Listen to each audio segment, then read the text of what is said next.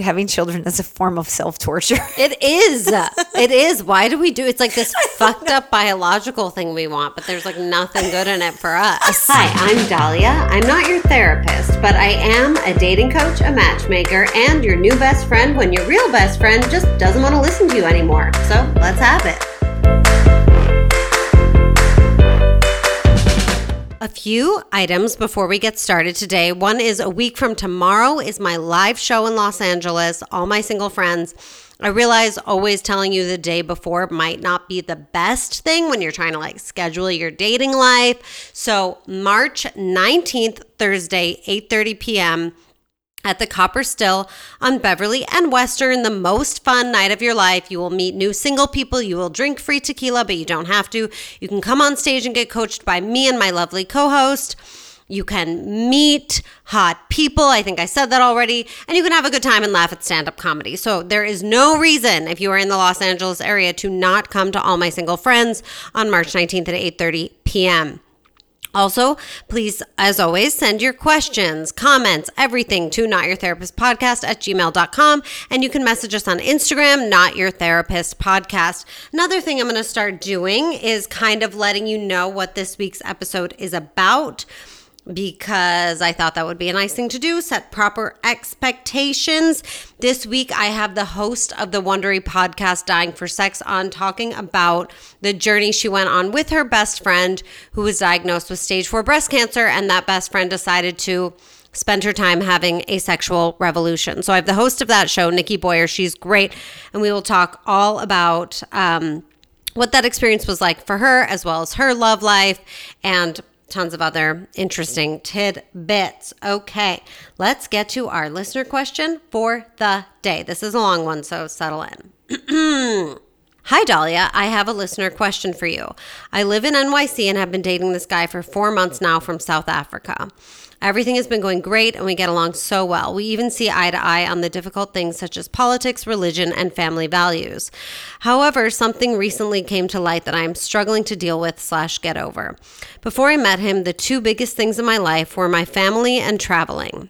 I'm thirty-one and have made a great life for myself so that I could afford to make these two things a priority. They are very important to me, and my hope is that they would be as well to my partner. However, with my current guy, it's become apparent traveling and thus traveling with my family is not. He states, because I am not from here, I want to spend all my vacation days with my family slash back home. I don't want to seem needy or insensitive because I do understand, but it also hurts my feelings that he does not foresee spending any time off with me or my family. We go to Italy every year, and he already said he is not willing to do that. To me, this is almost a deal breaker, but everything else about him is pretty much perfect. How do I bring up that this is a big deal for me without seeming insensitive to his family and feelings? Interesting.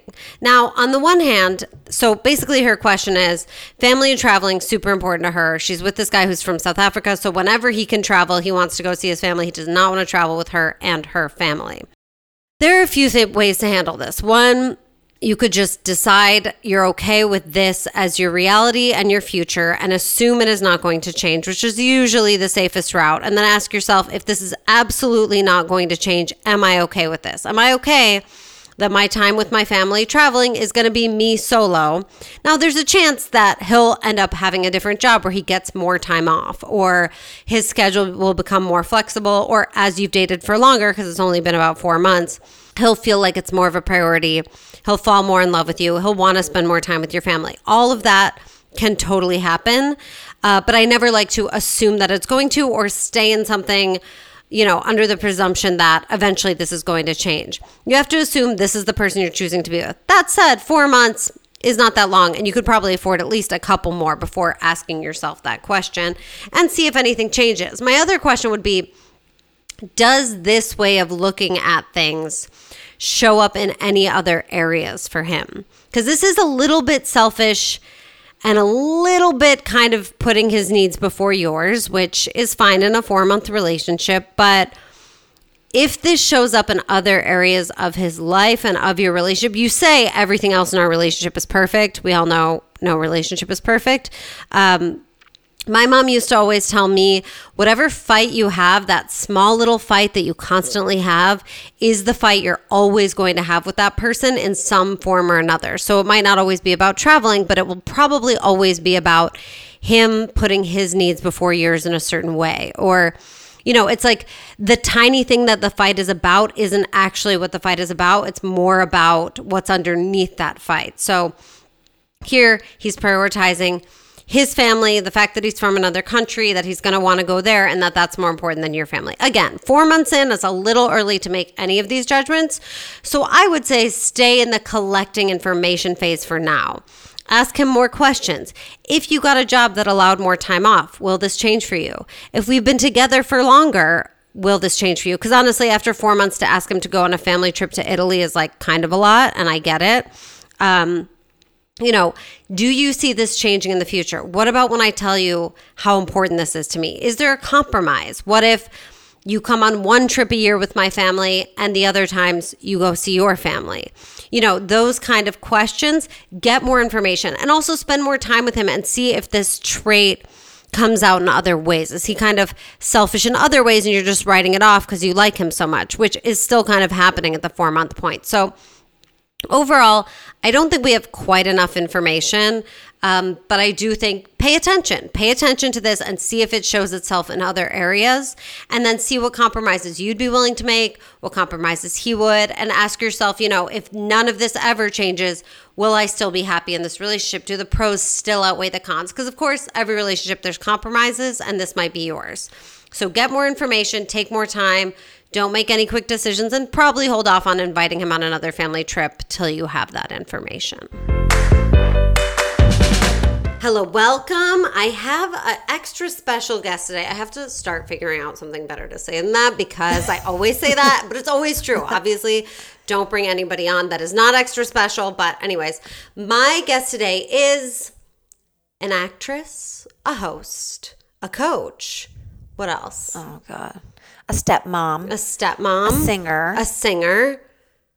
A beautiful woman. Oh, that's not, I like to do, think that's so nice. Who are you, by the way? Thank you. Yeah. I really just, you know, bring people on here to compliment me. um, and she is the host of a podcast that just came out that we're going to talk about today mm-hmm. um, on Wondery, which is an amazing podcast network called Dying for Sex. This is the host that I have with me, Nikki Boyer. Hi. Wow. Hi. Thank you for joining I was, I'm me. I'm sorry. I was waiting for like like a round of applause like a round from of applause. somewhere. We'll put that sound effect okay, in later. You. Great. Okay. um, Nikki is the host of this amazing podcast called Dying for Sex on Wondery. The way I would sum it up is a woman gets diagnosed with stage four cancer, mm-hmm. which is Nikki's best friend, Molly, and she decides to take this opportunity to have like her own sexual revolution. Ding, ding, ding, ding, ding. Ding, ding. Perfect. Which I love so much as someone who is constantly telling people to have more sex and make out more. Right. Yeah. Just love it. Really spoke to me. I mean, if she, if she came to you, it's like got advice, she would have taken it and then she did. So yes. She sh- she really should pay you. She should pay me. It's probably my idea. No, I mean, I admire her so much. I know that obviously there are so many different reactions you can have when you are diagnosed with such a thing. And I'm sure for some people, like I always think about it and I'm like, I would probably just hide. Yeah, and like me disappear. Too. And mm-hmm. for her, especially when, as you guys talk a lot about in the podcast, her body is kind of yeah. deteriorating yes. in a way, and a lot of different things go wrong medically, and I'd probably be like, I don't want anyone to see me like this. She was a little bit like that when she was diagnosed the first time. She kind of did hide out. She was very private about it, didn't want anyone to know, really kind of secretive because she didn't want to be identified as a person with cancer, a cancer patient. Right, so she right. was kind of private. She kind of did what you and I would have done during her first diagnosis, but when she got diagnosed as terminal, she's like, oh, fuck. Yeah. Like, I got to figure this out. Like, what do I have to lose? Exactly. What do I have to yeah. lose? Yeah. Now, did the podcast come about, was a chicken or egg situation? Like, she was like, I'm doing this thing. And you're like, you that would make a great podcast. We should tell people about it. Or you were like, let's do a podcast about you. And she was like, how about I go have sexual adventures? Wouldn't like, that be amazing if I was like, you have sex so I can make yes. a podcast about it? I mean, no, it I would do that to someone. I know, right? Yes. It wasn't, you know, it kind of organically came, but the chick, the chicken was... Wait, what? What do I say? Chicken. chicken to the egg. The chicken, the chicken was... That's an analogy. We're assuming the chicken is laying the egg in this case, okay. rather than the egg hatching the chicken. Yeah, exactly. Okay. Mm-hmm. So she moved out from her marriage. She moved out of the house, moved into an apartment really close to me. And we were having like these great conversations and going to lunch a lot.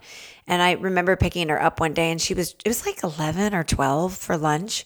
And she looked amazing. I'm like, where, wh- why do you look so cute? You didn't tell me we were dressing up. She's like, oh, I had two dates already. So she, she was doing it and in it and on it. And I was like, I remember driving. We were going to um, Hugo's on Riverside, for those Love of you that live there. And we had like six hour lunches. And we were driving there and I was like, there's something here. And then I'm really good at titles for things. Like I love to come up with a title. And I was like, I think it's called Dying for Sex. What do you think? And she was like, so then that became like the thing that we talked about and the needle that we threaded together. And then she found herself just kind of kind of jumping in on things that maybe she might have said no right. to just for the sake of having something to talk about, because she was like, why not? Like, yeah. let's go for it. Yeah. So that's how it came about. I love it. Um, I have a monthly guest who I call my single out in the field. Mm-hmm. And part of it is that, like, I give her assignments and she has to say yes that's and brilliant. Do them and, like, go on dates. It's accountability, right? Yeah. It's accountability. There is something about it when, like, you know you're going to record, you know someone's going to ask you about it, that you're like, okay, I'm going to go have this experience. And she... Molly had some wild experiences yeah. on your podcast that I heard about. Some of them reminded me of myself. And I was like, am I just insane that like I was willing to have these kind of experiences without a terminal prognosis? Like I, think that's I had no excuse. I love that actually about you. But I wish, I think in listening to it, I was like, and, and I encourage all of my listeners to listen to it, because I think there's really something to be learned from the attitude she took. And mm-hmm. I don't think that you have to be diagnosed as terminal right. in order to that's, go have those adventures. I think that's really the whole point. And it doesn't have to be sex. It could be what yeah, is it that you're it craving. Totally. And then the other thing to take away from this is that, you know, people draw their line in the sand so deeply. And then you don't know what you're capable of or what you're going to crave right. when like things change yeah. or when someone says you're dying. But if yeah. you think about it, like we're all on this time timeline.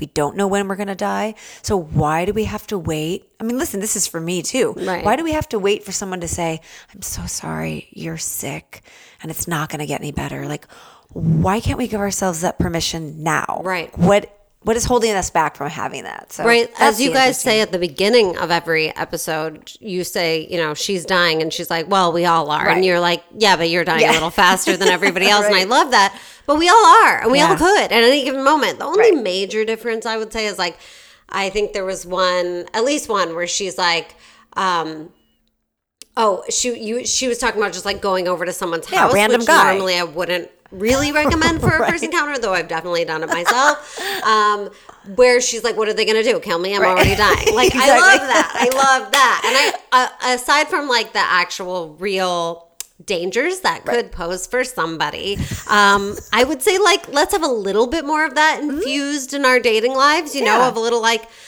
you know, do uh, obviously do your best to protect yourself. Right. But like everything doesn't have to be so precious. Right. And like, so she doesn't overanalyze anything. She's not like, she, this was interesting. Okay. So let's back it up a little no, bit. No, I love this. This is good. She um, left her marriage of fifteen years mm-hmm. when she found this out, which I thought was interesting. Cause I, yeah. I feel like a lot of people, as you say, I think at one point in the podcast, would really be going for comfort at that point. They yeah. would be going, I need my support system. Like that's why a lot of people say they want a long-term partner, is like for when they get sick, someone to take care of them, to support them, who's going to be there when like things fall apart. And she kind of went like, fuck this, I'm out of here. Yeah. Can you yeah. talk about that a yeah, little bit? Yeah, I can talk, you know, it's interesting because relationships, they ebb and they flow and some of them have seasons. And, and I think when there's a caretaker mentality around, you know, when you're with somebody who's really ill, it shifts things. It changes things emotionally, sexually. And I think they went through so much together on that first diagnosis. You know, she went through so much and was doing it privately. So he really was her touchstone for a lot of things.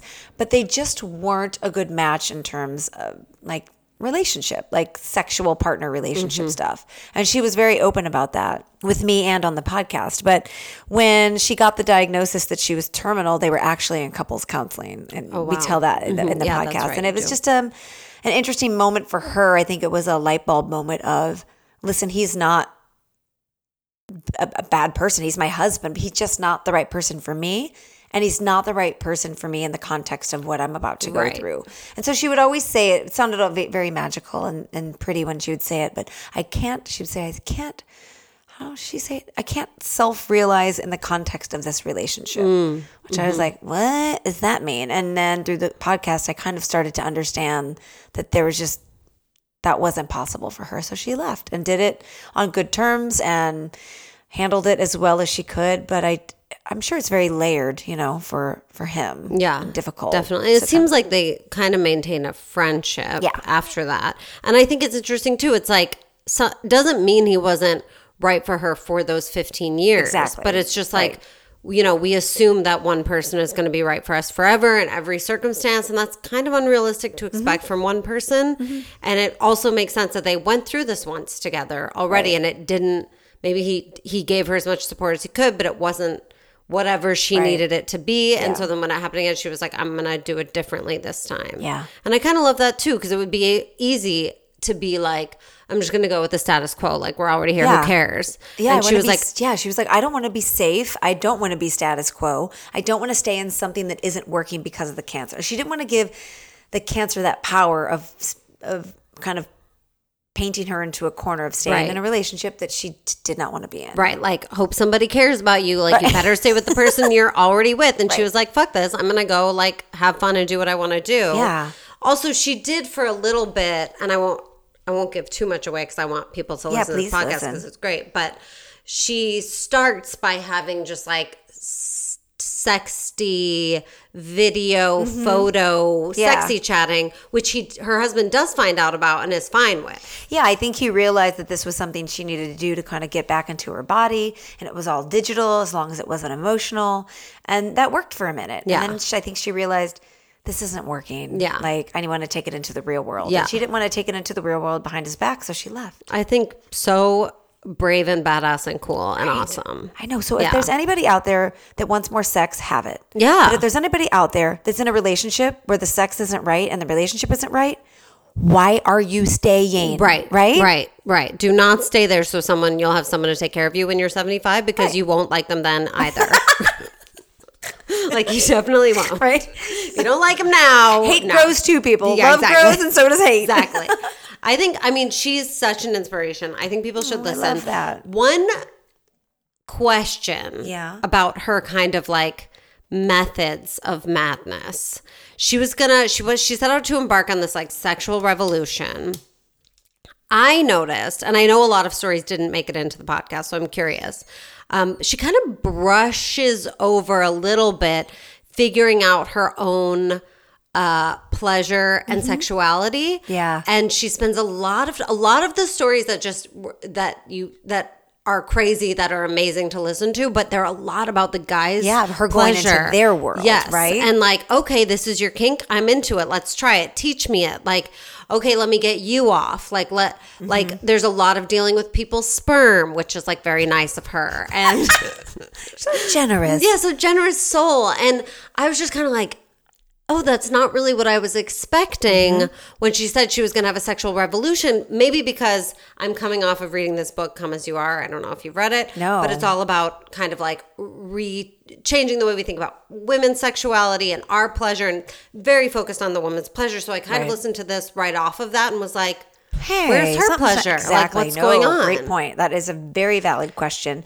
I think as the story unfolds, Um, it's kind of a two-part answer. Firstly, you get clear about uh, the fact that she is dealing with some adversity and healing some old wounds. Mm-hmm. And That's I think true. You get clear as to why when she enters the sex game, sort of, that it's on, on her terms, but it's about their pleasure, right? Interesting. And she found time for her own pleasure, but I do think when she entered the world, it was very much what she had learned and how she had learned to be that way from her past, right? Totally.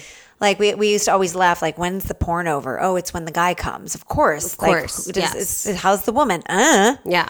So, and there's a lot of shame around women's sexuality. And so if you listen to, if you have the same thoughts that you did, like through episodes one and two and three, I say just hang on, because it does resolve. It does come to a conclusion. She does sort of come to her own version of why she did that. But I think it's also important to say that Molly, I don't think really got, I don't think she really got that thing that we, a lot of us get in our youth, where we get to kind of explore on our own terms. Mm-hmm. And you can see through the podcast how she comes to terms with that and mm-hmm. how she kind of, in the reclaiming, even though it's messy and some of it looks like it's all on the guy's terms, yeah. that's kind of part of the process she needs to go through to get to where she gets to. Totally. I know that's kind of cryptic, but I don't want to no, tell too much of the story. But don't you know what I mean, yeah. right? Like yeah. it's it's kind of like we sometimes have to come in and make a mess before we can clean totally. It up, right? And you have to start with like, well, it makes sense that as a woman, I think a sexual revolution is still very much like, what does this weird guy do? Like, I'm down. Instead of like, what do I want right. for me? You know, I could see that kind of being the last part of the answer. Yeah, yeah, you um, get it. Another thought I had with that as I was like musing about this was I was kind of like,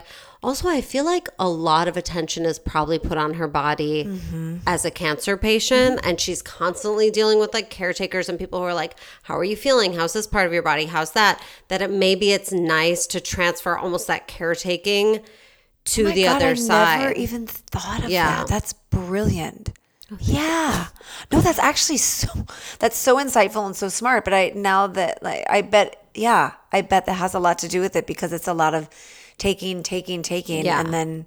And a lot of like focus on yeah. your body. And then you, there's almost maybe a freedom to like, don't focus worry about my else. Orgasm. It's I'm a, fine. Yeah. What's yours? You know? Oh my gosh, that's so interesting. It also kind of reminds me of like when I was in high school and I was a huge slut and I was like, me too. So, I mean, it's very important to life, but I gave so many blowjobs right. and I was like, I think it's like a, almost a power. Mm-hmm. It's almost like I have more power. It's less vulnerable for yes. me. I have ding, more ding, ding. Power yes. taking care. Like this way, I'm like, I took care of you. You needed me. Like right. I don't need anything because I'm strong and right. powerful.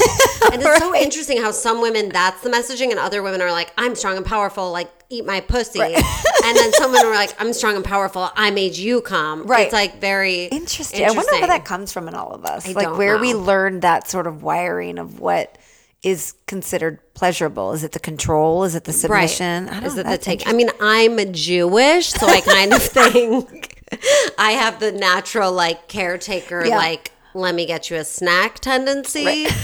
Which makes me feel like safe and secure to take care of someone else. Yes. So yeah, it just kind of occurred to me with her that maybe that was a little bit of like, okay, I've had enough of people taking care of my body. You know, yeah. I want the, the power that comes with yeah. caring for someone else. Wow. I love that. I'm yeah. going to carry that in my pocket. Yeah. And I'll say to that, one of my favorite stories, I think it was episode four. Mm-hmm. I won't say what it was. Okay. Wait. But other okay. people should listen to it. Okay. The one. M- mouth it to me. Oh, yeah, yeah, yeah.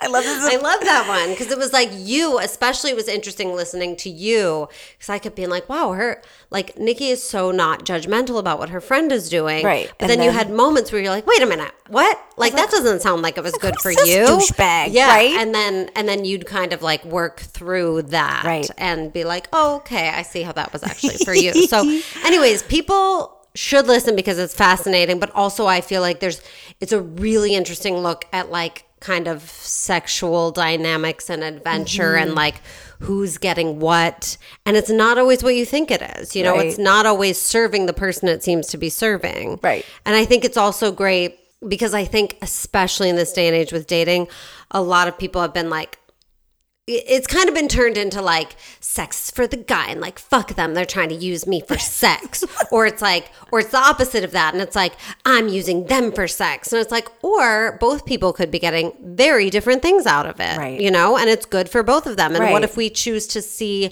how, if we went seeking out that hookup and then we feel used after, which can happen. Right. Maybe we need to like back up mm-hmm. a little and be like, but what was I really looking, looking for, for with that? Yeah, yeah, yeah. No, that's interesting too. Because she also says, um, you there's a moment where you're like, she's trying to feel less alone. Yeah. And I know that a lot of people who like hook up a lot or date a lot are like, I feel so alone yeah. because of that. And so I'm like, it's interesting how for her that made her feel less alone. I know, right? It's, yeah. yeah, it's how we all, yeah.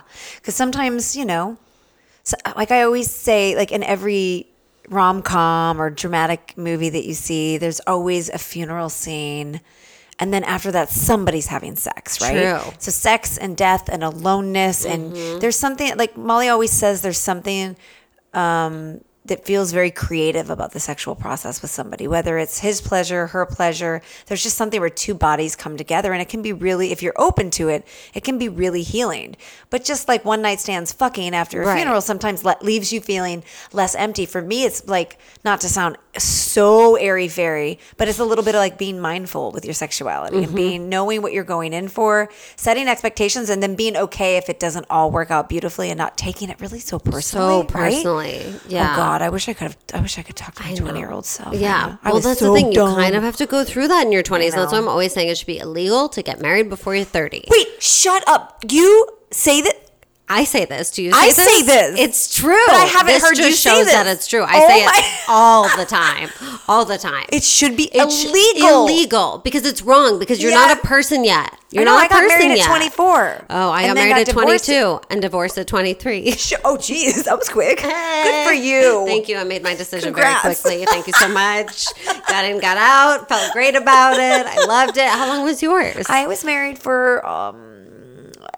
Oh, nine, ten years. Oh, wow. You really committed. Yeah. And, but it was the right person for me in that chunk of time. At the time. Yes. For those ten years. And then we just outgrew each other. And totally. I was like, ugh. How did you know? Now we'll go into you while we're here. How did you know that it was time to go when you were like thirty-four, thirty-five? It took me a few years to know.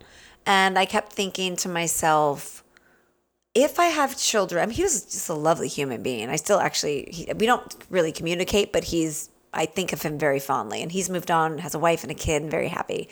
And I think when I realized, like, I kept, I kept thinking to myself, like, okay, our careers are important. Do we want to have kids together? And I kept putting it off and putting it off. And I kept ignoring it. And I'm like, I want to be a mom, but I'm not threading the needle of being a mom after being married for eight years. Right. What's like if going not on now, here? When? And I knew that he was not capable, for me, for my love language, to be able to make me feel the way I wanted to feel. Um, I, I just kept thinking it's going to be his career, and then it's going to be the kids, and then I'm going to fall to the bottom. Mm. And maybe it's because I'm like an egomaniac sometimes, but I really want to be the most important person in someone's Can life. Can I ask what he did for a living? Um, he's an actor. There you go. There it was. Oh, you're so I knew bad. it. I knew it. I knew it. So I was like, that's the only person that wouldn't put make you feel like a priority. Only because like you're stunning. Oh. You're an actress. Like listen, we I know was, we right. should be the center of attention. And if you're with someone who doesn't know that, they're probably an actor. I really hadn't come into myself, and I was a little bit of an asshole as well. Like mm. I was like. I was probably not the best version of myself that I could be. This was a while ago. Right. You know? You're in your twenties. Yeah. Mostly. Hello. My and brain wasn't fully formed. I'm kind of like, right. do you count yeah. yet? Not really. Yeah. yeah. But um, I'm so glad that, I, you know, and that sounds really silly, but I'm so glad that I married him because I learned so much. And I really learned what I did want. And I think he learned what he did want and what our non-negotiables were. But we kind of had to wear each other out in the process. Yeah, you know? totally. Totally. Yeah. And how was Molly during that time with you? Because because I hear you supporting her a lot in the yeah. podcast, and I'm like, I'd love to have seen yeah. the friendship before this as well. Yeah, you know? Molly was always a source of just genuine wisdom, mm-hmm. always. Even though she her own life may have been a mess at times, she was um, she's so non-judgmental. She's so open and available. Really could have been a therapist. Very able to sort of flip the script and look at it from different points of view. Yeah. And she just, she has just a beautiful way of holding you accountable, but also being sort of empathetic as well. Mm-hmm. Um, she was amazing through all of this because we, we both got married within our friendship. We both got separated. We both, you know, w- we went through some serious stuff yeah. together. I mean, yeah. I was there with her the day she met her husband. Wow. She was at my wedding. I didn't get to go to her wedding. I was supposed to be her maid of honor, but my brother was ill at the time. So like with cancer, which is crazy. It's like crazy. Our lives, I mean, when you're friends with somebody for, for twenty something years, you go through all of it together. Mm-hmm. And then I think about those women that are friends for like fifty years, yeah. like, right? Like, what are we and our friends going to be talking about twenty years from now? It's, this will all seem like, I mean, oh, yeah, remember, like, oh, remember, remember that? That was cute. Really cute. I yeah. It's, I mean, that's what's amazing, too, is like those friendships, because we don't know always what's going to happen with romantic relationships. Right. We'd love to think they're going to last our whole lives, but like the friendships really, really do. And that person will see you in every single situation. Totally. Like we grew up together, you know? Totally. So, yeah. So she was very much there for me. And I remember when I wanted to leave my husband, I had a lot of shame around it. I felt like the bad girl. I was doing something wrong for asking for a divorce. I was doing wrong moving out. And I think Molly was always there saying, there's nothing, you can't right. do there's things no wrong. Shame. There's no, there's no rule book to how to live life. Like, but I was raised an Italian Catholic, you know, and I went to all girls Catholic high school, and I was like, oh my gosh, this is against everything. And I'm like, no. Then I, she was always just really, she's always really good at finding the, uh, how do I say this? Finding the center of things, like getting to the heart of things, and, and getting rid of the shame, which ties into, you know, when she got diagnosed, she was like, uh-uh. Yeah. We're not going to have that. That doesn't kind of explain how she was. I, I also can imagine, I mean, obviously I have no idea how I would react if that happened to me. Yeah, you think you do, right? In but in theory, like, I'm like, I think it would take me a while to figure out like what I want to do with that information and with that time yeah. in my life. And it feels like she kind of zoomed in on it right away and was like, I know what I need to do. I yeah. have a sexual revolution. Right. Like, duh. That's what has to yeah, happen. I think it took her like six weeks to, to pack up and leave and move and get clear. I mean, that. that's that's uh, a flash, right? Quick. Yeah, that's impressive. After what would fifteen you, like, years, I know this is kind of morbid, but let's do it. Okay, I'm doing. You I'm have oh, God. three years left in this body. Oh my God! What are you gonna do? That's such a good question. I hmm. Doesn't it change like every five seconds in your brain? Yeah, like, I'm, gonna do I'm like, I would travel. I would, I would cook. I would bake. I'm like, Ooh. that's boring. And mm. then I'm like, you know, I would make Matt quit his job and travel with me. And then I'm like, no, I would leave Matt and go like date everybody in the world because I have three years and he should find another fiance, you know, like what are we doing, you know? And also then I'd be like, I'll be more sad. I know. But I don't know. What would you do? Have you thought about this a lot because of? The yeah, podcast? I have. And it might, like you, my answer changes like whether I'm PMSing or I'm having a good mm-hmm. day or I'm yeah. crabby in traffic. But I think travel more, see more yeah, of the world. Traveling sounds right. I'm really, I'm in a really, I can't even believe, like I am in the most fulfilled relationship I've ever been in. Gotta hear about With my it. boyfriend for mm-hmm. eleven years now almost. Wow. And I just want to be with him and my family. Like for me, it's, and, and for Molly, I think too, connecting with human beings is like the most magical thing ever. Mm-hmm. And for me, it would be about experiences and connections and travel and, and I don't know. So do you not feel the need to give a lot of blowjobs once you only have three years left to live? No, none. I wouldn't give a, I give blowjobs to my boyfriend, boyfriend but like not yeah. to like, but like if, if it was like, oh, do I want to like go have sex and fuck around? I did all of that. Yeah, me too. I right? I did all of that. that. But I can easily see how that would be so titillating for yes. someone who didn't get to do that, right, right? Right. Like for those of us that weren't sluts in high school, like, yes, mm-hmm, open mm-hmm, for business. Mm-hmm, let's do this. Mm-hmm, mm-hmm. I, was she not? Not really. Okay. She didn't really get that part of right. I, she just some people of, just don't. I just assume people, everyone yeah. was a slut in high I school, know, but then but, I realized mm. actually it's not a lot of people. I mean, if you don't listen, if you don't it's do okay. it in high school, you got to do it in your twenties. Yeah, then, like you just make some, some time to be a slut at some point. Carve out some time. It's really a, an important piece of self care, um, just so you don't have regrets later in life. You know, it's worth it. We're just looking out for you. Just like be safe and use protection. Yes. Um. So what happened? Okay. So she was very supportive of your leaving your husband. Mm-hmm.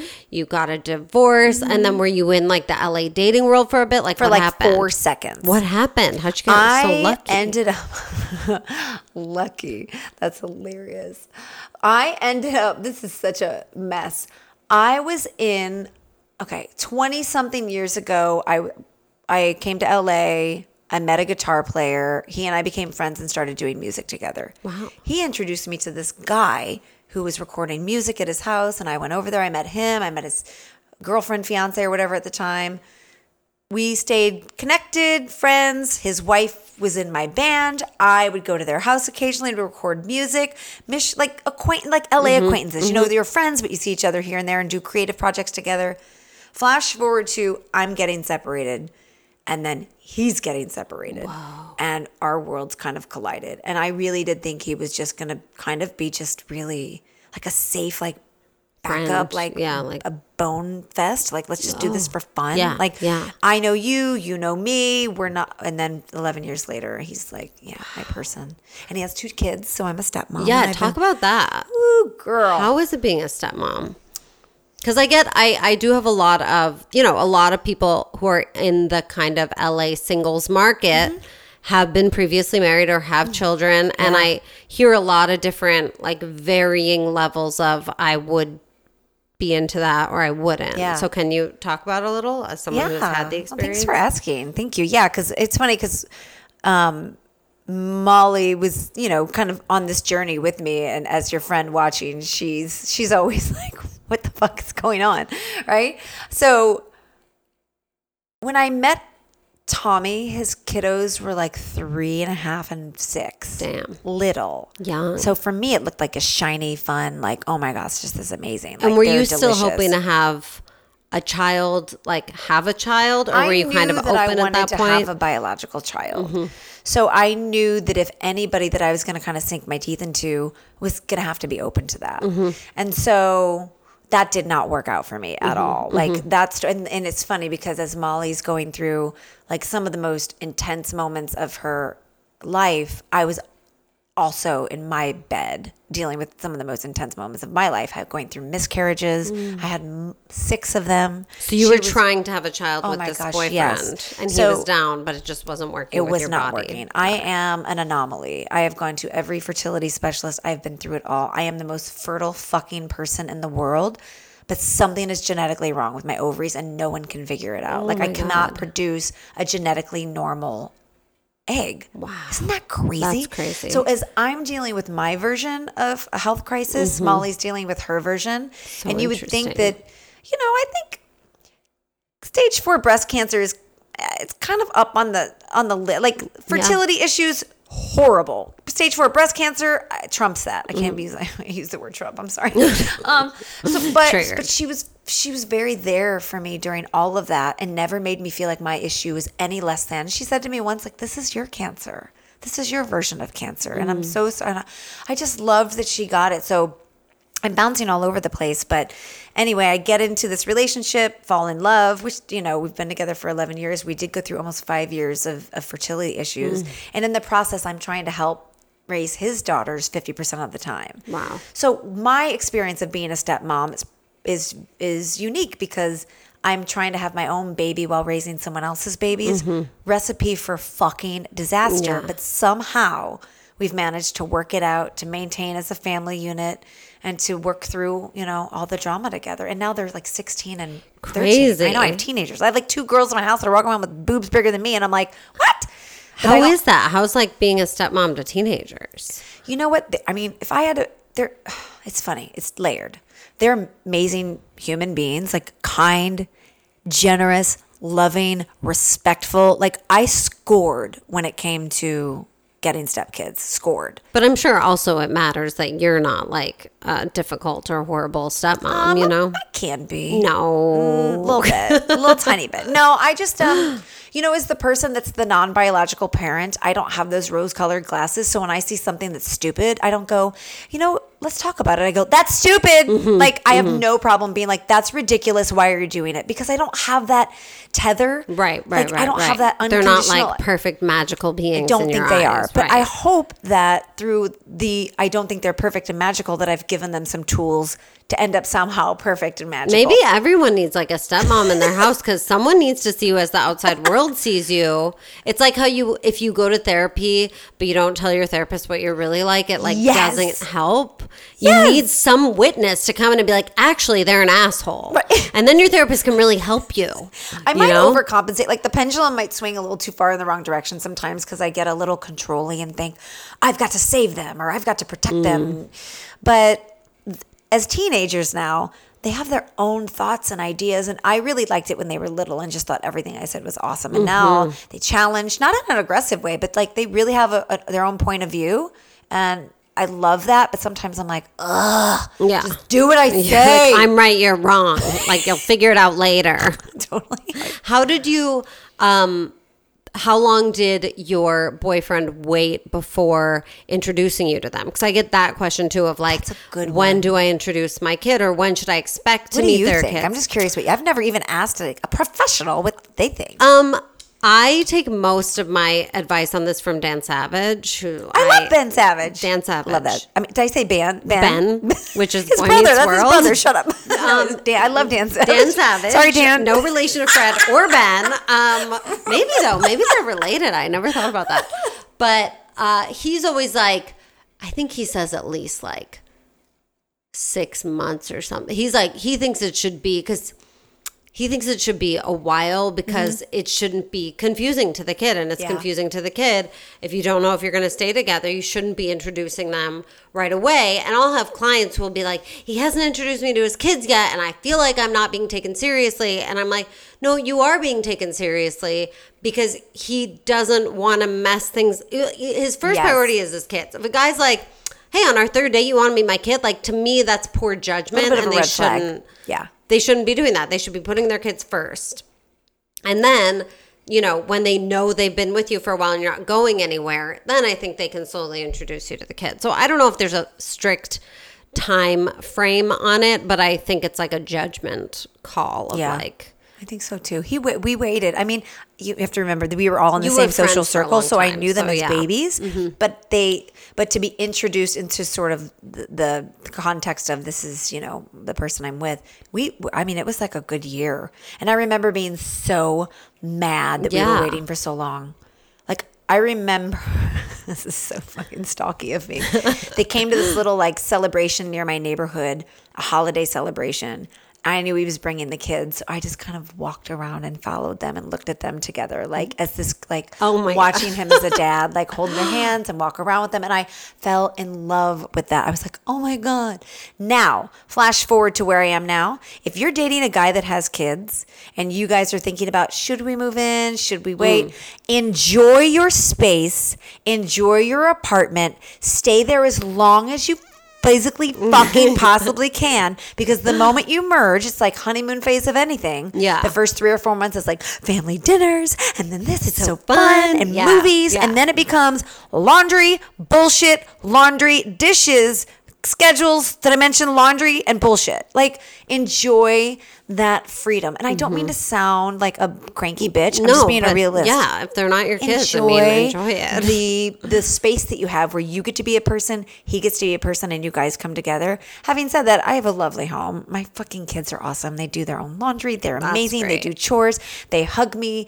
We say, I love you. There's so much love. But like as a parent, like you, you don't get to check out. You don't get to mm-hmm. say, I'm not doing this today. Right, it's right, right. always there. Like, it's right there. How did you kind of discuss with him, like, before you moved in, kind of responsibilities, or like how much you were going to be the parent versus yeah. being just like the girlfriend that doesn't have any stake in this? Like, you know, like, I assume that it gets kind of complicated with yeah. that. How did you kind of, was it kind of just like, we'll deal with it as it comes up, or like, were there parameters set in place for what your role was with them? I think we're we're we're the, well, we're kind of over communicators. That mm-hmm. couple that's like, let's talk about it. We want to punch ourselves. But I think in that's the better than the alternative. Yeah. So we sure. talked about it a lot, and of course things come up where you're like, oh, we didn't prepare for this one, but we did talk about it. I'm super type A, and he's super chill. Um, so it kind of works. Like, if this would be me and my ex-husband, this would be battles, mm-hmm. right? We were mm-hmm. both type A. Mm-hmm. Um, So it's really nice to kind of let him – he always says to me, like, your relationship with them is yours.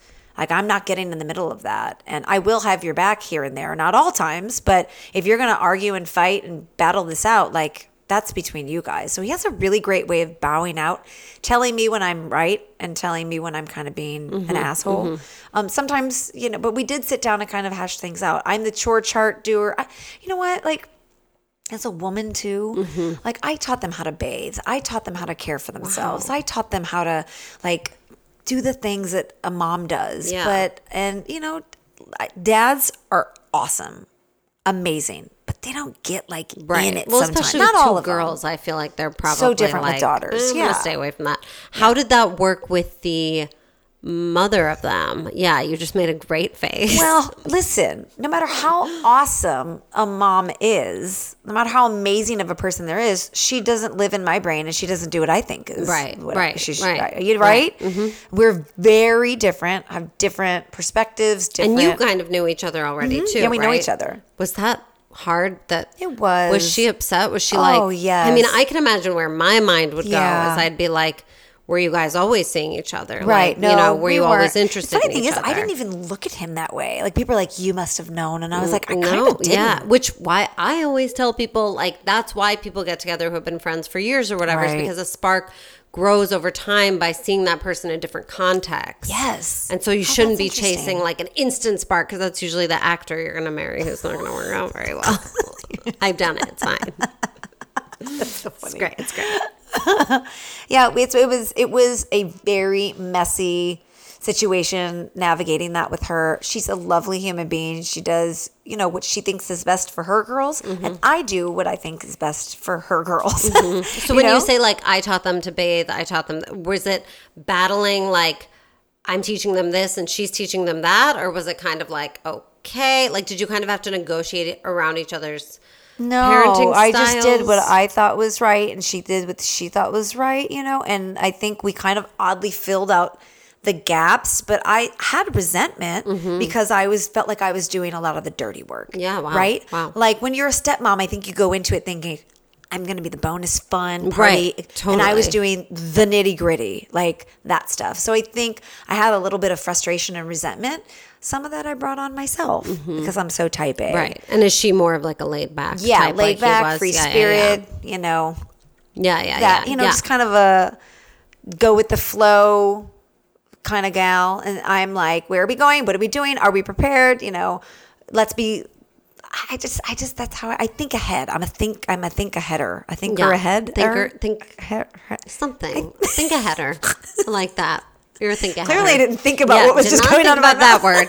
Um, d- did you ever have to, this, this could be a weird question, Ooh, but. yeah, you're you, good. This is, you go there. Just getting in there. I never have anyone who has step kids. And yet I know a lot of people who have to kind of answer this question for themselves of like, would they be okay with that? How do you handle that? Mm-hmm. You know? Yeah. Um, Because I also always tell a lot of my clients who are in their mid to late thirties, I'm like, you're mm-hmm. you're coming up on the second round of guys. They've yep. already been married once. Probably have, some have kids. kids. Like, get used to it. This is a lot of get what's out there. Get used to that there's a dynamic. Like, you you acquire an ex-wife as well. Right. Like, you acquire right. that woman, especially if there's children involved. How do you – so do you – you get along. Yeah. Yeah. Yeah. And did you ever have to have like a sit down or like a, a face-to-face meeting? We, we attempted those things. Mm-hmm. And in the moment, we'd be like, yes, we're on the same page. And then you go off to your own corners mm-hmm. and everything falls Not apart. So page. after a while, you just stop fighting the fight and you just go, right. you do you, I do me. And we just kind of agree to disagree.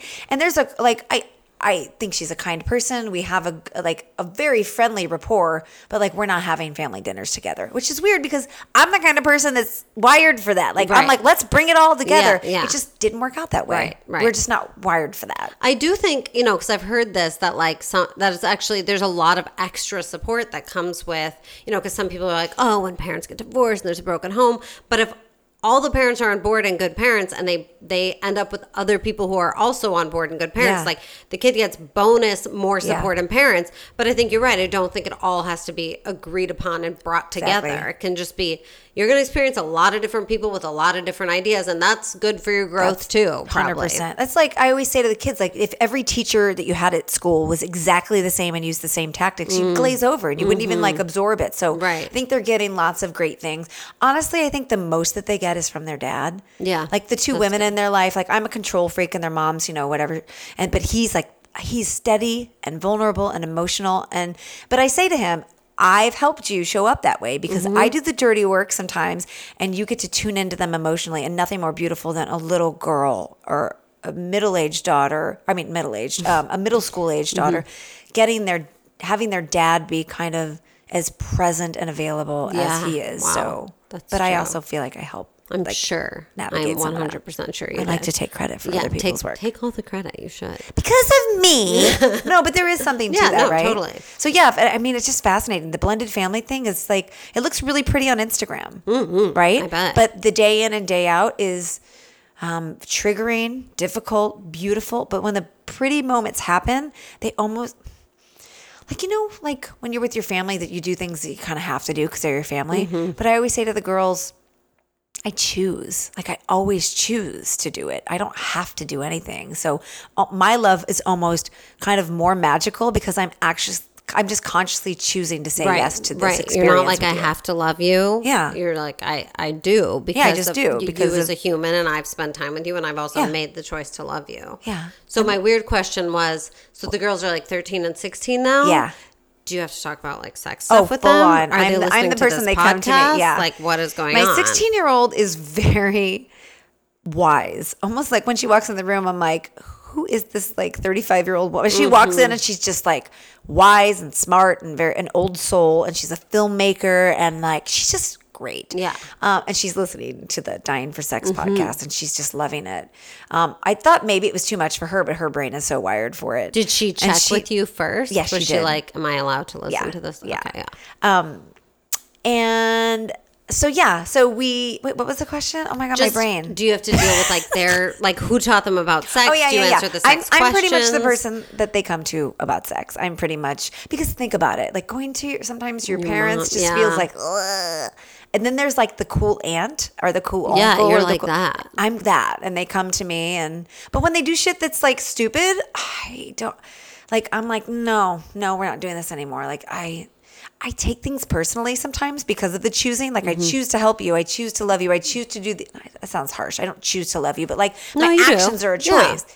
So when it backfires sometimes, I it it I take it personally, mm-hmm. and I'm working on that. Yeah, I'm I am just vomiting all over I love you this. Right now. This is great. This is what this you is do. What I you wanted. Get people to do this, right? The skill. Yeah, yeah, yeah. yeah, yeah, you really got it. Um, like, did you have to do the birds and the bees talk with them? Mm-hmm. What'd you say? Can I ask what you said? Yeah, I yeah. just said. How did it you, go?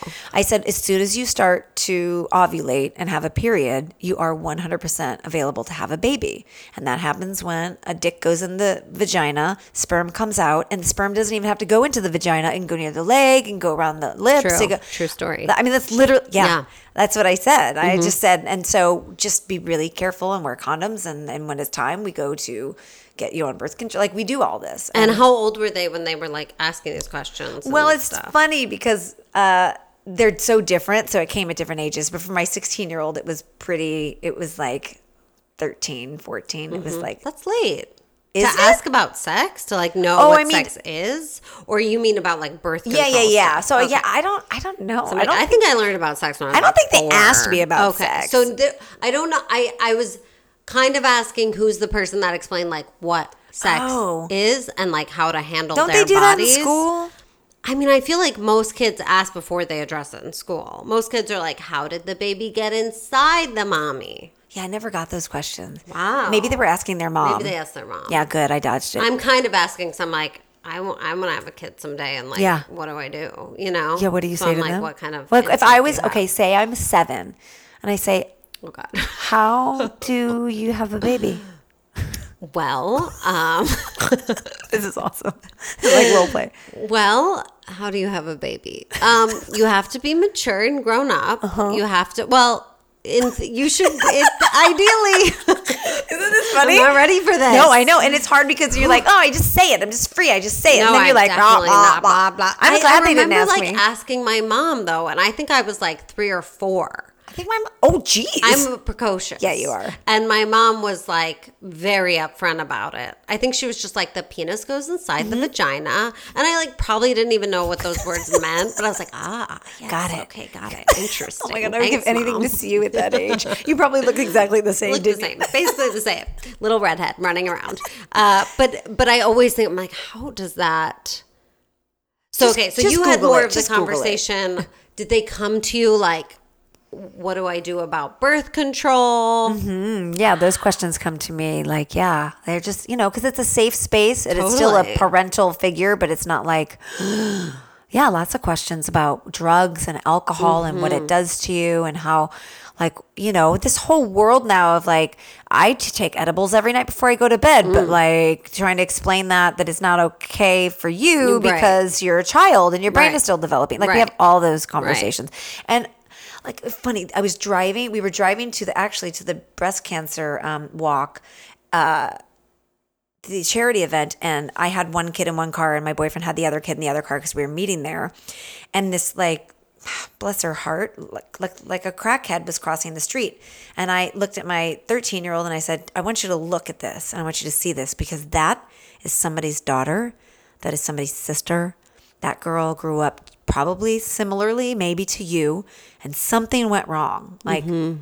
what happened to her, I don't know, but like I want you to experiment and have fun and do whatever you want to do, but like yeah, there's a road that we can mm-hmm. go down where mm-hmm. a substance abuse becomes an addiction. And mm-hmm. I do believe that addiction is hereditary and there's right, other things right, there, but right, I was just, I wanted her to see it, and her eyes just like, so those are the kinds of conversations I have with her. And I'm like, don't try fucking weird things that you inject into your body. Like right, don't, don't do Coke. Just Ugh. don't, don't do any of it. You're too young. She's like, okay, okay. So I don't know if I terrified her Whatever, or what, but works. I showed her the girl that was walking yeah. across the street that didn't have any shoes on and, you know, looked like she could have at some point been quite okay and normal yeah, and yeah, wasn't. Yeah. I mean, this took a dark turn. No, sorry. It's okay. But yeah, when you're a parent, you have these conversations like, you're always like, oh, is this a teaching moment or should I just shut up? Right. Right. right. Wow. What a thing to juggle. I can't I imagine. I mean, it's just like dealing with your own stuff is one thing. And then also having to deal with the stuff of like two little people you're trying to turn into better people. Totally. And not take it personally when it doesn't like unfold the exact way mm-hmm. that you want it. Mm-hmm. And I feel like every, I really mean this. I feel like every family should have a stepmom. A stepmom? You can hire me. Yeah. You should you should totally be a professional stepmom. Be like, don't want to have an awkward conversation with your kid? I'll do it. Like, well, I always tell married couples, I'm like, one of you should really have an ex that you can ship the kids off to yes. for fifty percent of the time. Yes. And also somebody that can help you raise them. Like yes. everybody should have a step. Everyone That's an amazing idea. I mean, I'm getting more and more into this idea of like alternative ways to have a family yeah. and like just like for people so? You know, there's been a lot kind of in the media lately about like there was some article about two straight friends who decided to have a kid together mm-hmm. and it's like they can still both other have like boyfriends and partners or whatever, but I think it's just an answer to this thing that's happening of like women wanting a kid and knowing that they have their careers and their biological clock and maybe they haven't yeah. met someone yet. And so there's just all different ways to do it nowadays. There's surrogacy, there's in vitro, there's right. you know, artificial insemination, everything. So I'm just like, wow, what if we made a little commune group right? with a stepmom in every family? See? Just rent so me. Great. Just yeah. rent me. I'll come in, mess things up. What is Molly's involvement? Does she is she familiar with these daughters yeah, of yours? So she, yeah, she, she, since I've been friends with her for so long, she knew them when they weren't my stepdaughters, right? And then she knew them when they were. Um, I would always kind of talk up with her about it because she is wired very similarly to my oldest stepdaughter. So she mm. she's really good at helping me sort of go, huh, mm-hmm. that sounds like a pain in the ass, but mm-hmm. it's similar. Here's what I was thinking around that age. So it's really, really, really helpful. Um, and also like, you know, I think Molly wanted kids and then the yeah. cancer kind of, let me rephrase that. I shouldn't say that. Molly wanted the option to have kids, right? And then when it's something's taken away from you because of a disease, then all of a sudden you're like left with, oh, I don't, I don't have a choice here. Um, but she, you know, that chapter closed for her with all the cancer treatment and all of that. Right. So then after that, then she was like, fuck kids. Kids are annoying. Yeah, like, I was like, I know, opposite. Right? Because someone, I guess someone could have been too with that diagnosis. Like, I'm going to adopt a kid. Right. Like, I'm going to have a kid, even though like I may not be around forever. Right. I want to do this thing. And she was just like, nope, I'm going to go have adventures. Exactly. She was not just, really into the kid thing. Just so admirable. Did you adopt your daughters? No. No. So when did they, because you're I, not married, right? No, we're or, not married. I and assume you're like domestic partner. Yeah, is that what it is legally? I think it's so weird because when I call him my boyfriend, I sound twelve. But when I call him my partner, everyone assumes I'm talking about a woman. Right. So I just, I just, yeah, he's, but we're not that. married. I don't know. So when did they, but so when would you say well, yeah. they became your stepdaughters? Like when we moved in, they okay. were, yeah, when we moved in and created like a home with bedrooms and like a chore chart mm-hmm. and a backyard and a dog. I mean, that was like, God, nine years ago, mm-hmm. ten, nine and a half years ago. Gosh, it's crazy to look back. Mm-hmm. And you all grow and change so much. But yeah, I didn't adopt that because I think to adopt them, I'd have to be the, like they, you know, right. they have a mom. So I don't, I don't think I can adopt them. Do they them. borrow your clothes? No, it's funny. I, they, they're like, we're, it's funny because we are not shaped at all similarly, right? Okay, like they yeah. are completely, but my stuff's too small on them. And they're like thirteen and sixteen. I have a tiny little upper You're body, but small. My ass yeah. is huge. So like we can't wear the same clothing, but we did when they were little. They used to wear my clothes. Do they ask you for like makeup and hair? They help? Used to when they thought I was cool, but now they're like, you're cool. You're clearly cool. You know, I'm not. I'm not that cool, especially to them. They're like quirky, they're that, like, like Billie Eilish. Grunge yeah, they're thing. Yeah, exactly. Yeah. They're mm. crunchy and like into vintage. And I'm like, just because you buy it at Goodwill doesn't right. make it vintage. Right, right, right. But they could. They they definitely. Um, They have their own idea of what they think is cool, and it has it's so far from what I think is cool. So that's another interesting thing. Is like when they're little, they just kind of go along with what I say, and now that they have their own ideas, they come out of their rooms, and I'm like, "Are you? Is that seriously what you're wearing? Yeah, you look like you're going to the homeless shelter." Have you had to deal with boyfriends of them yet? Yes, How's it's been that? messy and fun all at the same time. Wild. Yeah, when you watch little people, they're not little, but when you watch young people make big people decisions, you kind of roll your eyes at the same time as like clench your heart because you know what it's like to be in that place and be yeah, trying yeah, to figure yeah, out who yeah. you are. I and know. They're really good kids and they're really in tune. So we talk a lot about like their relationships and what they want and what they like and what they think. But, you know, they're teenagers. So you know? I feel like I always think about this. I'm like, if I have a little daughter mm-hmm. um I'm like, she's gonna think I'm so cool because I'm like a dating coach. I'm gonna be able mm-hmm. to help her, and I'm like, she's not gonna come to me. Absolutely not. She's gonna be like, I don't want mom's opinion again. Plus the fact that like I also truly believe that you have to learn a lot of those lessons yourself, and yes. it's nice to have a sounding board, but I know I'm gonna have to just like bite my tongue so many times and be like, I cannot prevent her mm-hmm. from making this mistake. I have to let her make it on her own. Totally. And like the majority of parenting is biting your tongue. Yeah. Uh, yeah, my tongue's like on fire. It's like, oh, torture. It, it, what is that? What is, who said that? That having children is a, oh, my, my friend. I do another podcast called Straight Talk with Ross, and um, we have a, another co-host. His name's Fagsy Malone. It's nice. An L G B T Q podcast. So um, Fagsy always says that having a having children is a form of self-torture. It is. It is. Why do we do? It's like this fucked up biological thing we want, but there's like nothing good in it for us. I can't wait to, for you to have a kid and oh me come back God. and get to talk to I'm you about it. I'm just going to be like, this is horrible. Why am I doing this? I was like, get your own apartment. Yeah. I'll be like, so Matt, you're going to have the kid and I'm going to move out, but I will totally come visit. I'll be the stepmom. I'm the stepmom now of our own kid. That would be great. I love that idea. This, um, okay. You are so like... This is so fun. Yay. Thank you. Thank you're, you for doing this. You're so, like, it's, you're just like, I don't know. I met you, what, five minutes ago? Yeah. And well, you just have exactly. that thing where, like, you just, people bare their souls to you. That's why you're so good at what you do. Thank you. Yeah. So much. I try, you know, I've tr- tried. Um, by doing this podcast, mm-hmm. did you, did it affect your relationship and your love life to kind of see this person, one, leave her husband, mm-hmm. two, go out on all these adventures and learn about herself and her sexual history and her preferences and other people's preferences? Did that kind of affect, what was the process and like what was the effect that it had on kind of you and your relationship? Yeah, that's a good one. You know, I it's funny because when friends sometimes get experiences, usually like, well, well should I be doing that? That mm-hmm, sounds fun. Yeah. I don't think I had that feeling because mm-hmm. I felt like I had done that and I had found my person, but it definitely kind of triggered my brain to go, oh, there's so many ways of expressing yourself sexually that sometimes we just forget about, because when you're with the same partner, you have the same language, and very rarely does someone come to the table and say, hey, I didn't want to try this, or maybe yeah. let's do this. Yeah. Or maybe you think it, but you don't say it, or it's a fleeting thought, or in the moment you're like, let's just do what we do. But it has opened my mind to yeah. just uh, other thoughts, other ideas, conversations. So it was kind of like, kind of lit a little yeah. fire under me. And I hope that by listening to this, it can light a little fire under people who are like, oh, I maybe I'd like to try this yeah. or that. Or, I mean, the foot worship thing is kind oh of fascinating. God. I'm not into feet. I think feet are weird. I love my boyfriend's feet, but like strangers' feet, mm-hmm. I'd be like, get away. Yeah. But like there's something really intimate about like feet and hands and exploring body parts and being open to just kind of, I don't know, trying something yeah. new. I love how down she is for everything. And she has like right? literally no judgment about None. any of it. I know. It's amazing. I'm like, I don't know how. She's just like so open. She's asking questions. She wants to learn things.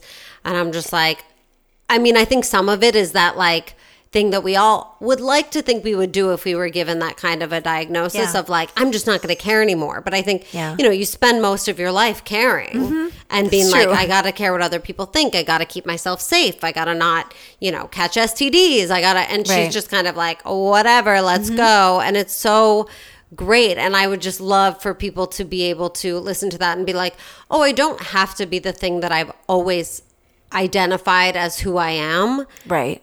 I can change it at any given moment. I can decide, yeah. you know, yeah. just because that's been my sexual dynamic or my relationship dynamic doesn't mean that it always has to be. I'm never yeah. stuck. That's and true. I think she shows that because she just decides, yeah, I'm going to change well, it. Why not? Question. Yeah. And this is kind of, uh, uh, okay. So I noticed that like a lot of times she is really good at getting responses from people. Like she had a lot of just like, I mean, I assume obviously we didn't hear about people who just like didn't respond when she messaged them. Yeah. But she just got a lot of people to show up, got a lot of people to be real people, mm-hmm. got a lot of people to talk to her. And I know that a big part of like app culture that I help my clients with is like, they're like, I don't get any dates. Or like, this person was messaging me and then they disappeared. Do you think there was right. something about her approach hmm. that made people respond to her more or like so show up more or like actually make good on the dates? I mean, I assume right. she doesn't really talk about her approach. I assume she wasn't just like, hey, want to have a sexual adventure? But no. maybe she was. No, it's funny. No, it was a very normal profile. Like if you go on, you'd be like, oh, who's this cute blonde who's mm-hmm. like artsy and fun and cool. But I think this is the difference. And it's so amazing because your brain is so awesome. Because n- also I will say she's forty-four. Yes. And so some people are like, it's because I'm old. It's because I'm this. And I'm like, I don't right, think no, so. I think yeah. there's something else in the approach. There's, I think there's an energy like, you know how dogs can smell fear or like, mm. what is that? Is that dogs that yes. smell fear? Right. Yes. I think that people can smell like desperation yes.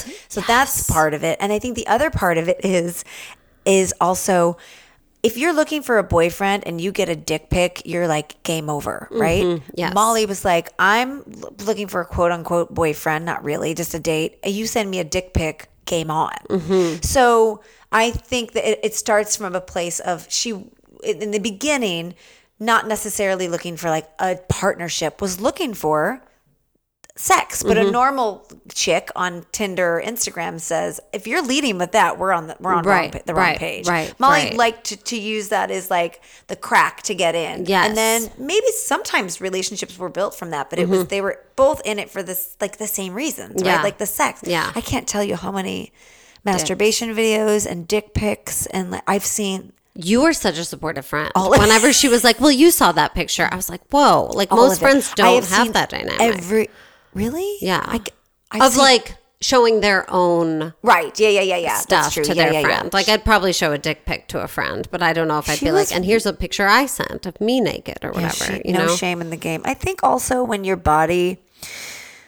you go through a double mastectomy, your body has been, been through the ringer and really sick. And something we haven't touched on yet in this conversation is that there were some real low lows, mm-hmm. like, right? Like really sick days, weeks, months. Um, and so I think when you're that sick and laid out and just your body is wrecked, anything that you can do for her, anything that she could do to feel more in her body, she was down for it. So for a normal girl on Tinder, getting a dick pic is like, that's a turnoff. But mm-hmm. for her, she was like, oh, there's a quick fix to feel more in my body and more settled into my sexuality than ever. Let's not waste time trying to see if we're going to enjoy the same fucking food. Right. Let's just like, let's fuck. Yeah. Like send me the dick pic. I'll send you this. Yeah. Let's yeah. meet yeah. and let's see where it goes. Well, and what I also see about that is I can imagine as your things like that are happening to your body, you don't feel super attractive anymore. Yes. And nothing can make you feel sexier than this person just wants to fuck me and use me for my body. Right. You know, that yeah. can really, sometimes it doesn't feel great. And other right. times it feels like, wow, still got right. it, you know, yeah, yeah, yeah. which is a great feeling. So, but I loved what you said about smelling the fear. Mm-hmm. This is something that I try to impart all the time is going into it like, are they relationship material? They can smell that. Right. And it's right. not attractive. It doesn't smell good. Right. Even if they are relationship material, right. most people, most most men, I will say, don't walk around like, can't wait for someone to get me into a relationship. You know, they're like, I'm just trying to have fun. And if someone's cool enough, I'll agree to a relationship, you know? Yeah. So yeah, yeah, starting yeah. from like, well, I have this list of deal breakers. And I didn't like that picture of you and your with your roommate, because roommate, ew. Like, she had none of that right. judgment. And she was just like, let me meet this person. They seem down. They seem nice. They seem safe. Right. I'm going to go meet them and have an adventure. And maybe people who are not technically dying at this exact moment, although we all are, mm-hmm. um, would have a harder time kind of shifting their brain into that. But I think if there's any way for people to be like, let me take this a little less yes. seriously and controlling and like mm-hmm. trying to figure out what the next ten steps ahead are every time I go yes. on a date, yeah, you know, that, and instead yeah, just have an adventure. Right? Yeah. If you would, if my boyfriend had a Tinder profile, I would be swiping, what's the wrong way? What's the way uh, you don't swipe? Left. I would be swiping left. Yeah. I say that all the time. Right? Yes. No fucking way. No. On paper, yes. two kids, ex-wife, musician, from the Midwest, I, I would have been like, hell no. But I would have missed out on the most magical person. So maybe, like I said earlier, the line that you draw in the sand, maybe just stop drawing it so right. deeply. And like, be able not to, so deeply. Right? Like, just chill on the line drawing a little bit. Like, you know, like build a sandcastle instead. It's more interesting, yes, you know? Exactly. Let me see if there's anything else. Oh, talk a little bit about this maybe from your perspective. Um, and we, we kind of touched on it a little, but in terms of like body confidence, mm-hmm. I get a lot of questions about that too for people who are like, well, I'll start dating when I've lost that extra ten pounds or when right. my skin is better or when I feel better about myself. Right. And she had a bunch of shit going on with her body that could right. be kind of unattractive and embarrassing. Do you think there's a way for people to, or how would people kind of embrace their bodies mm. in the way that she was able to? That's so good and such a good thing to pass on. No one ever, ever, ever sees you the way that you see yourself in the mirror. Mm. No one does. Nobody does. Nobody's looking at you that way. Nobody's immediately going to. Like I just, I had a FaceTime client the other day and we were talking and she had a big uh, zit in the middle of her forehead, but I didn't even see it until she pointed it out. Oh my gosh. I hadn't seen it because my brain and I don't go to the faults. I go to the whole person. Right. Like to the whole face. Right. And that's, that's is an example of how we pick ourselves apart so much. And mm-hmm. Molly had scars on her breast. She has like a port in her arm. She had, like sometimes bald patches in her head, but you're not looking for those things. You're looking right. at the whole person. Right. And so if there's anything I could say, it's just cut yourself a little slack. Do not wait to lose ten pounds to find somebody. Find somebody that wants to be with, with you. With the ten pounds. With the probably ten pounds. The same person would ten yeah. pounds more. Exactly. Like, no one is, you're right. No, no one, one is, is looking at you. No one's you picking you. Yeah. Like, get out of your own way. No one's picking you apart. No one's looking at the cellulite on your ass. No one's looking at the rip, you know, the, the, that's hanging over your jeans. And if that's what they're, if that's all they're seeing when they see you, then they're not really worth right. it. But right. it's get out of your own way and just right. hold your shoulders back a little more, puff your chest out a little more, lift your chin up a little more and just kind of fake the funk sometimes. Just get out there and just be. Sometimes you just have to put the motion before like the truth comes behind. Like just try it. Just right. try it. What's the worst thing that like what's the worst thing that could happen? Right? right. Somebody says, ew, fuck, fuck like, off. Like fuck off. Yeah. yeah. Or yeah. that's not for me. Okay. Okay, fine. Great. Yeah. yeah. I know. That sounds a little like I don't know. Easier said than done. Yeah, exactly. But, I mean, I think, but but listening to this podcast and hearing about this, I was very much like impressed yeah. by kind of that aspect of it, of just being able to embrace herself and also that if someone had a problem with it, that wasn't someone she needed to spend yes. time with anyway. You know, yeah, she had she, enough options yeah. of dicks. Very important. um, do you ever feel like she should have been looking for more of a connection mm-hmm. or should have started this process earlier? Mm, or yeah. is there anything you would be like, she should have done this differently? Yeah, or do you feel yeah, like she, you, you know? No. Isn't that funny? I think her journey was exactly what it needed to be and it happens in the time that it happens. And um, if you listen to the full series, it's six episodes.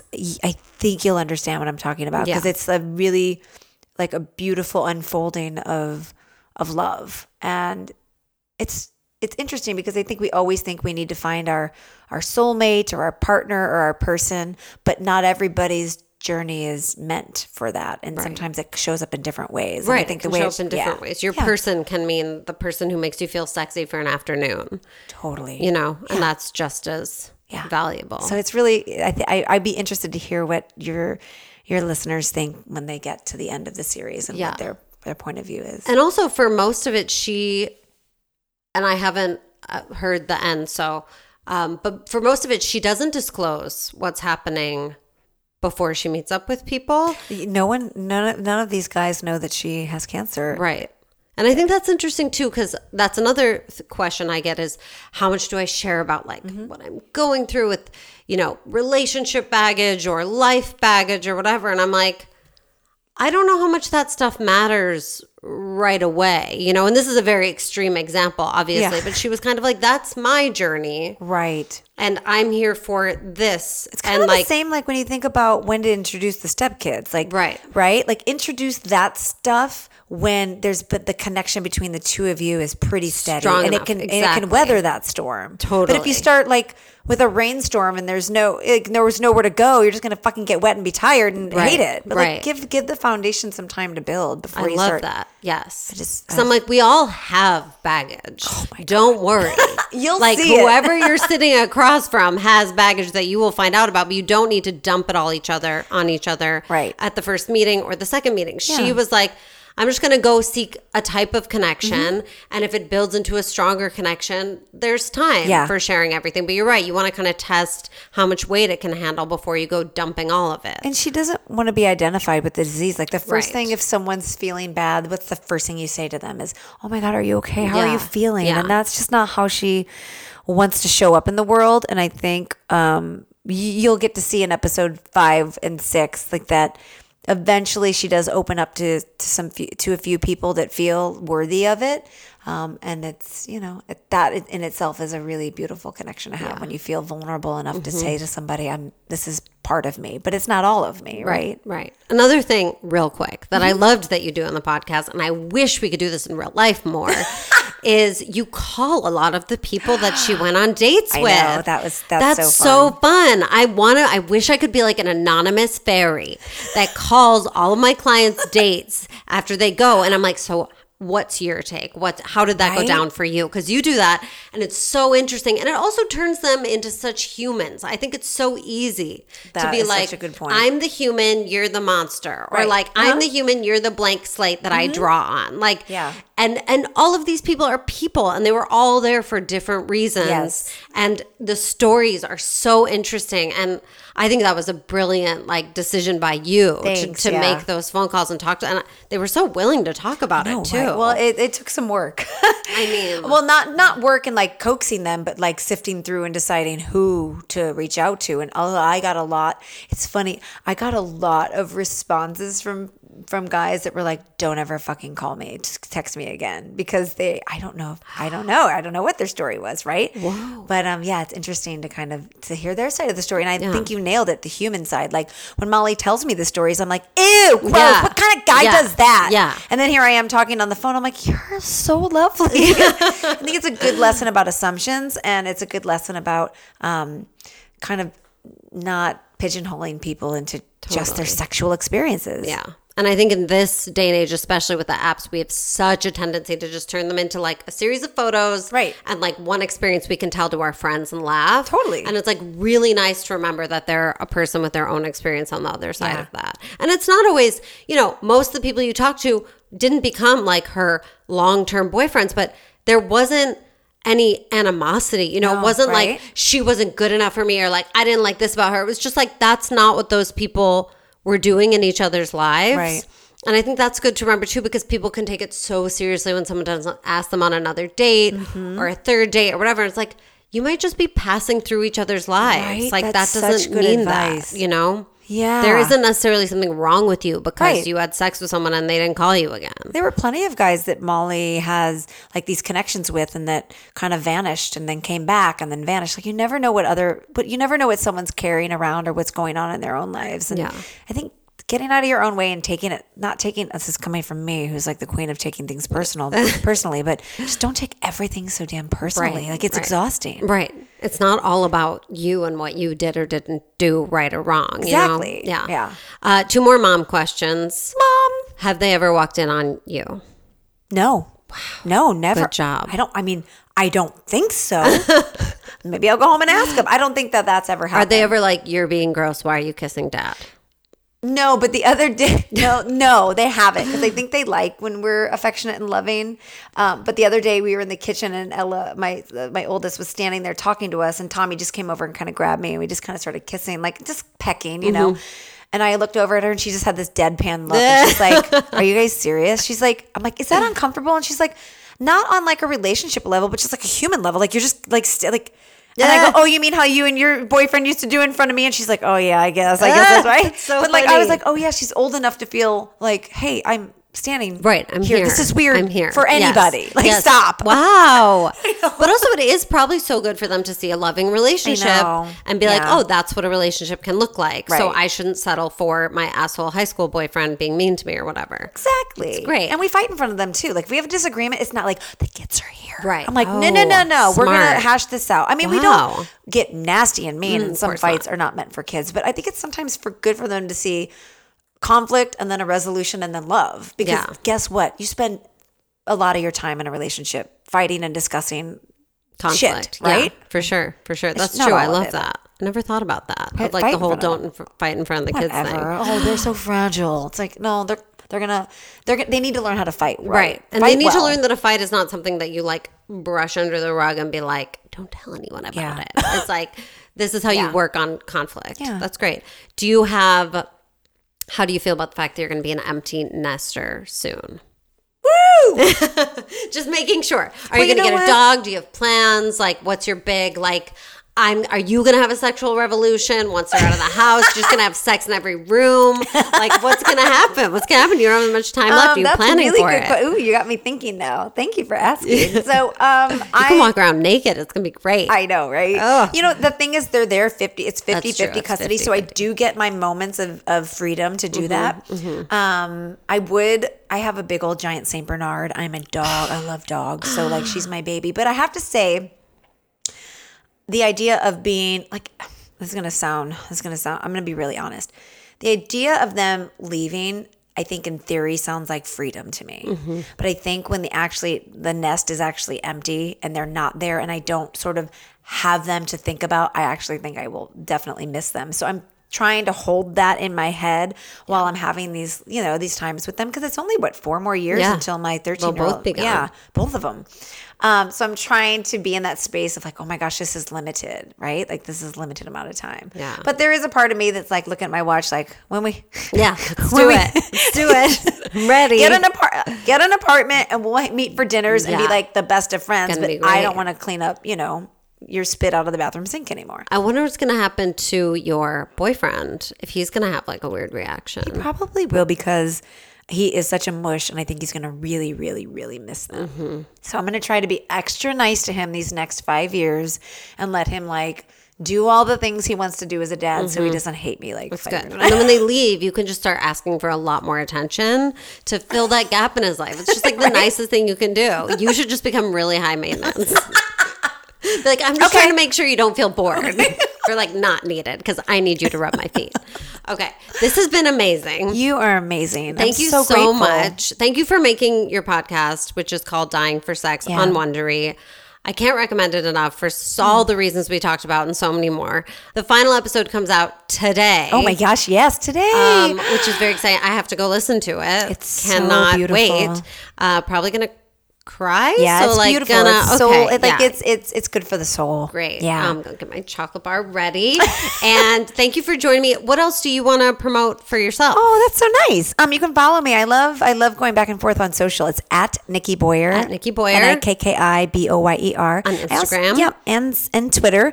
And then I also if, if you want to go to Dying for Sex, it's it's at wondery dot com. Obviously you can find it there, but anywhere you find your podcasts, or there's dying for sex podcast dot com. Mm-hmm. So you can search for it there. And also I host another podcast with my friend Ross Matthews. So Straight Talk From with like Ross. Drag Race? Yeah. So we have a podcast called Straight Talk with Ross that we do Shut once a week. Up.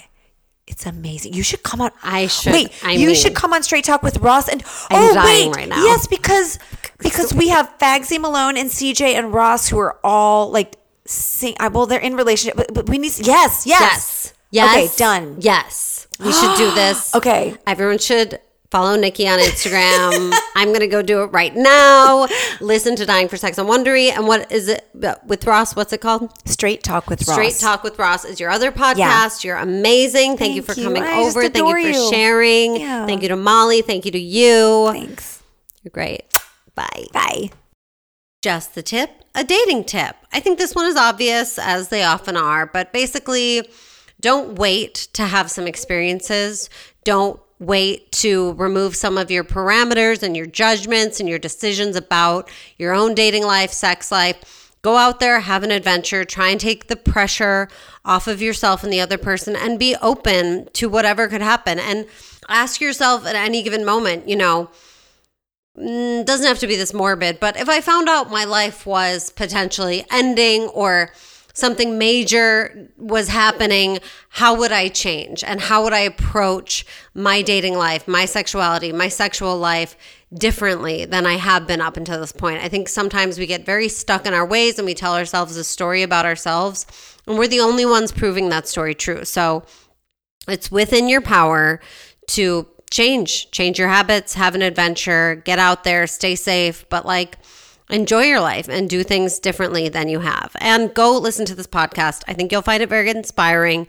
It is called Dying for Sex on Wondery. If you'd like to be coached privately or on the podcast, reach out to us, notyourtherapistpodcast at gmail dot com. Send your listener questions to notyourtherapistpodcast on Instagram. Thank you so much to our amazing guest today, Nikki Boyer. She is Nikki Boyer on Instagram. She also has the podcast Straight Talk with Ross. Check out the podcast Dying for Sex on Wondery. It is amazing. Thank you to Josiah Thorngate, my amazing editor, Christine Bartolucci, Melissa Gruen, all of you for listening, rating, reviewing, and making dating fun.